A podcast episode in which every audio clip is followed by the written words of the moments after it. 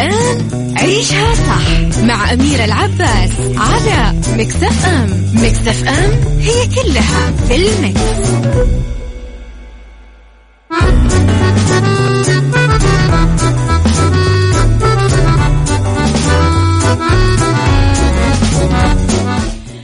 يا صباح الورد والجمال والسعادة والرضا والخير والمحبة والتوفيق وكل شيء حلو يشبعكم تحياتي لكم وين ما كنتم. أصبح عليكم من وين ما كنتم. تسمعوني من وراء المايك والكنترول أميرة العباس. إذا في ثلاث ساعات جديدة وفي بداية أسبوع جديد أتمنى لكم أنه يكون حافل بالنجاحات والمسرات.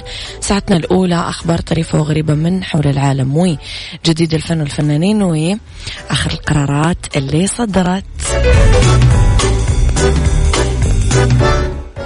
تسمعونا على تردداتنا بكل مناطق المملكة على 105.5 جدة 98 الرياض والمنطقة الشرقية على رابط البث المباشر أيضا. إحنا موجودين وعلى تطبيق Mix FM أندرويد و iOS.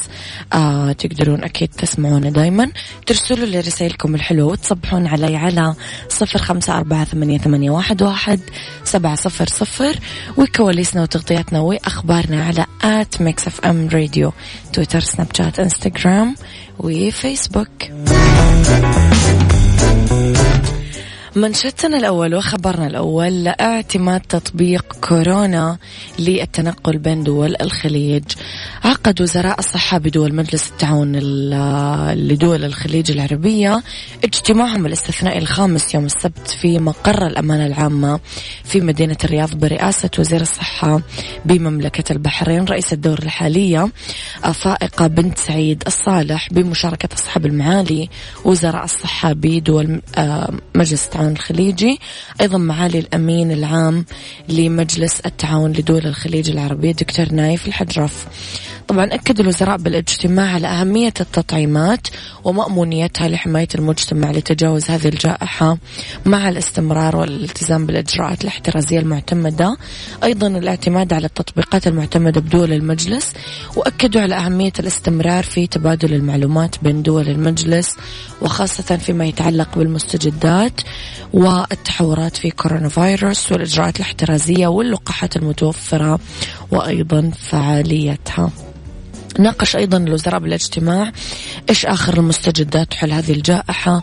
اعتمدوا الدليل الخليجي الاسترشادي لخدمات اللقاحات واعتمدوا التطبيقات الرسمية المرتبطة بالجائحة للتنقل بين دول المجلس الخليجي والعمل مع الجهات المعنية بكل دولة أنها تربط هذه التطبيقات آه، بطبقة تكامل إلكترونية بين هذه التطبيقات طبعا عن طريق مجلس الصحة لدول مجلس التعاون.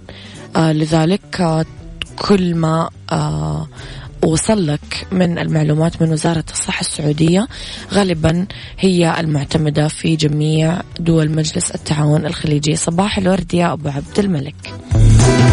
عيشها صح مع أميرة العباس على مكتف أم. مكتف أم هي كلها في المكس.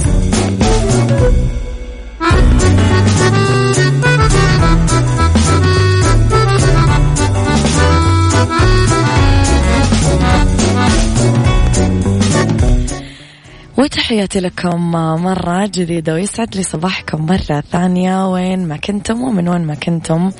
تسمعوني أصبح عليكم مجددا. ليه بطوجي؟ وأكيد شفتم الصورة الكيوت اللي انحطت على غلاف المجلة.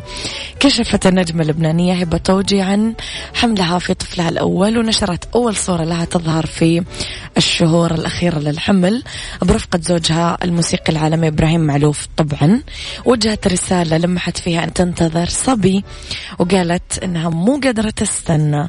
تلقت هبة تهاني من عدد كبير من النجوم. أسامة رحباني أنا هلال ودليدا خليل. احتفلت هبة طوجي كمان بزواجها من الموزع الموسيقي العالمي إبراهيم معلوف بفرنسا في سبتمبر العام الماضي لو تذكرون. بحفل خاص نظرا لظروف انتشار طبعا كورونا فيروس. كيوت الصورة يا جماعة لو تشوفون يعني فعلا حاجة كذا لطيفة جدا.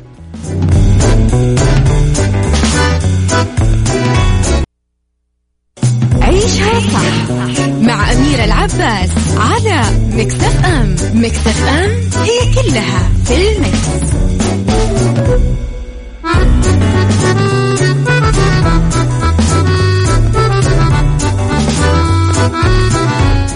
وتحياتي لكم مرة ثانية أصبح عليكم مجددا بكل الخير توقف حفل لطلبة مدرسة ثانوية في ولاية تينيسي الأمريكية بشكل مفاجئ لما قررت مجموعة من الدببة. تخيلوا تنضم للحفل. لا وتشارك الحضور لا وتستمتع بالمسبح كمان. نشرت واحدة من الطالبات مقطع فيديو على يوتيوب آه إنه اقتحموا حفلهم سبعة دببة تخيلوا. و آه كان الحفل مقام آه، عملوه حول المسبح في إحدى القرى في من مدينة جاتلين آه، جاتلينبورغ الجبلية. طلع في الفيديو مجموعة دباب قاعدة تتجول حول المكان وقفزت جوا المسبح والطلبة طبعا هربوا عشان يتركون مسافة آمنة ويكتفون أن هم يشاهدون الدبابة من بعيد قاعدة تخرب الحفل حقهم بكل هدوء. كتبت الطالبة في تعليقها الدببة السوداء في جبال سموكي جميلة ولكن من فضلك كن محترما في التعامل معها وحافظ على مسافة آمنة بينكما واحذر من محاولة إطعامها. أضافت إلى أن الموظفين في القرية السياحية خبروهم أنه الدببة آه، السوداء منتشرة بالمنطقة وممكن يشوفونها حول المكان بصورة متكررة. بس المجموعة اللي زارت حفلة الطلبة كانت كبيرة بشكل غير مألوف. تخيل انت قاعد كذا في حفلتك كذا في أمان الله تاكل تشرب تحتفل فجأة يقرر يشاركك الحفل دب. إيش تسوي؟ مو دب يعني سمين لا دب دب دب حقيقي كذا. حيوان الدب. إيش تسوي؟ من أي جهة بتهرب؟ قول يا يمين ولا يسار ولا قصيدة؟ أنا عن نفسي أحس الوضع قفز. قفز يعني بطير كذا في السماء.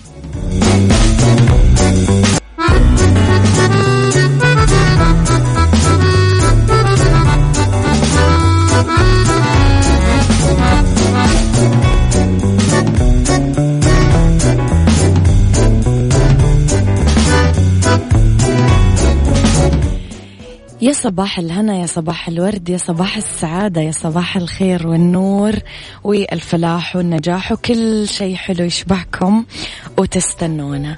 هانت اللي قاعد تستناه حلو وقريب. وهان خلي نفسك طويل وادعي بيقين وأمورك ستجاب. صدقني راح تذكر كلامي.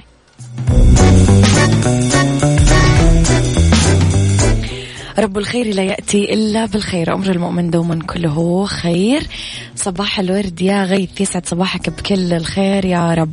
ساعتنا الثانية نتكلم فيها على أخبار طريفة وغريبة من حول العالم.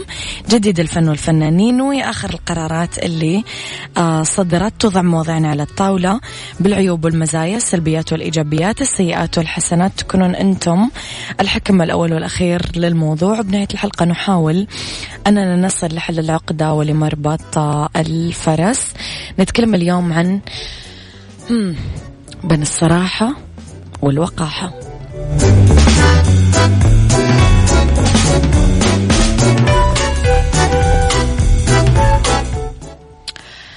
مو من الأدب أنك تجرح قلوب الناس لأنك صريح. في فرق واضح جدا بين الصراحة والوقاحة. يعني لما تسيء لأحدهم وما يعاملك بالمثل مو لأنه عاجز عن الرد بس اتبع مقولة تجاهل الجاهل. قد تكون أنت جاهل عزيزي وهو قاعد بس يترفع عن الصدام معك. لأنه أحيانا يقولك أنه لا تجادل الأحمق فيخطئ الناس في التفريق بينكم. قد يكون كذا. فلا تعتبر أنه أنت صريح وواضح و تجيد الحديث وما حد يعرف يجاريك وي وي وي وي. هذه الأمور اللي نغش فيها أحيانا بعضنا. سؤالي لك اليوم كيف راح تتعامل مع شخص يتكلم عن عيوبك بصراحة أمام الآخرين بحجة النصيحة؟ والله أنا قاعد أنصحك.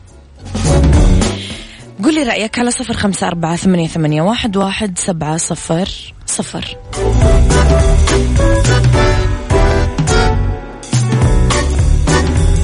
عيشها صح مع أميرة العباس على مكتف أم مكتف أم هي كلها في المكس.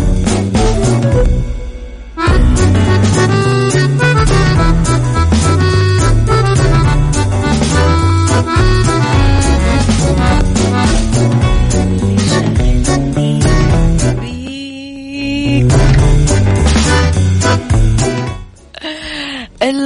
يتصرف بطريقة غير مستحبة. في العودة لموضوع حلقتنا لما يتصرفون بهذه الطريقة يعللوا لك أنه أنا هذه مشكلتي الوحيدة اللي ما يتقبلونها الناس أني صريح. بس لما تعيب أحدهم في أسلوبه قدام الناس وتدعي أنك أنا والله ماني منافق أنا صريح وأنا دائما أحب أعطي بالوجه. مدري في منتصف الجبهة مدري إيش العبارات الرنانة. هذه هي الوقاحة بعينها اسمح لنا نقول لك يعني. وطبعا أنت بعيد كل البعد عن الصراحة. صراحة بكل تأكيد طبعا هي شيء جميل. ننبه أصدقائنا بعيوبهم نصلح وننصح تكون بينك وبين الشخص. بس الوقاحة أنه يكون هدفها الأساسي دايما أنك تنتقد أمام الآخرين بهدف الإحراج والتجريح. تعمدني بنصحك في انفرادي وجنبني النصيحة في الجماعة. هذا الإمام الشافعي.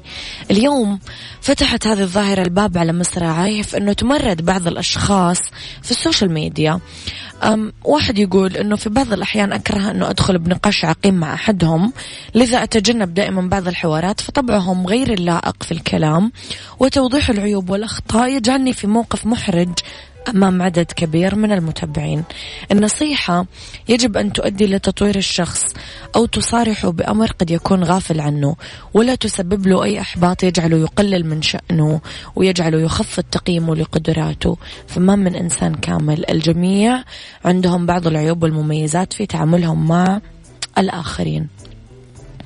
أما عن آرائكم في هذا الموضوع غيث يقول النصيحة سرا لا علانية آه النصيحة إضافة لا ذم النصيحة احترام بدون تجريح. آه أبو عبد الملك يقول كنا نعتقد أن الصراحة شيء كويس إلى أن فهمنا معنى الوقاحة. نعم صحيح. أه السلام عليكم. أبغى أهدي أختي أغنية عشان زواجها من أخو العروس الشيخ حارث. أختي حبيبتي بسرعة وصلت البيت أقرأي كمان. ما فهمت ولا كلمة. يا صديقي أنت دائما تكتب لي رسائل وبشترك إني ما أفهم عليك ولا كلمة. طيب إيش رأيك نهدي أختك هذه الأغنية الفنانة؟ يلا الله يجعل أيامكم كلها حب. أحلى لحظات الحب يا جماعة. أحلاها أحلاها. واللي تتوج كذا قصة الحب هي لما الواحد يقول أحبك. يعني كذا بينك وبين نفسك تقول أخيرا قالها.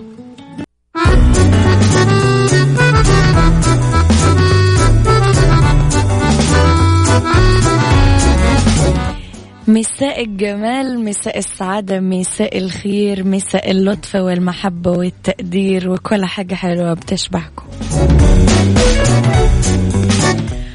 وبما أني ماني شاطرة باللهجة المصرية نرجع للهجة الطبيعية ونمسي عليكم بالخير والمحبة والرضا والعافية في ساعتنا الثالثة على التوالي. مستمرين أنا وياكم في آخر ساعات عيشها صح وأولى ساعات المساء. وبداية أسبوع دايما آه لازم نبدأها بمشاعر حلوة عشان تعكس علينا لباقي الأسبوع. وبعدين أمسي عليكم عاد بطريقة مختلفة في الويكند. إذا اليوم نتكلم في هذه الساعة عن سايكولوجي وأعراض الاكتئاب الذهاني وفي آه، بالدنيا صحتك طرق تحفزك على ممارسة الرياضة وفي ميكس كيتشن كيفية إزالة رائحة السمك من اليدين. خليكم على السماع وارسلوا لي رسائلكم الحلوة على صفر خمسة أربعة ثمانية, واحد سبعة صفر. صفر. سايكولوجي مع أمير العباس في عيشها صح على ميكس اف ام ميكس اف ام it's all in the mix.